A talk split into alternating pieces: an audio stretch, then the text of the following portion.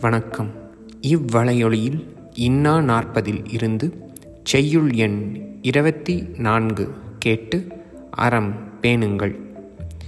ஏமம் இல் மூதோர் இருத்தல் மிக இன்னா தீமையுடையார் அயலிருத்தல் நன்கு இன்னா காமம் முதிரின் உயிர்க்கின்னா ஆங்கின்னா யாம் என்பவரோடு நட்பு.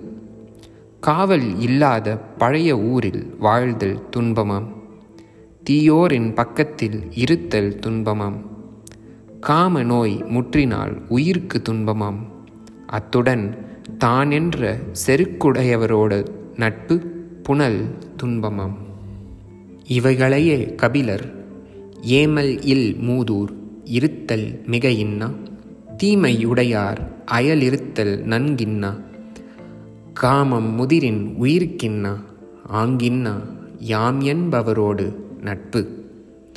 இவ்வளையொளி தங்களுக்கு நன்மை பயக்கும் என்று நம்புகிறேன். நன்றி.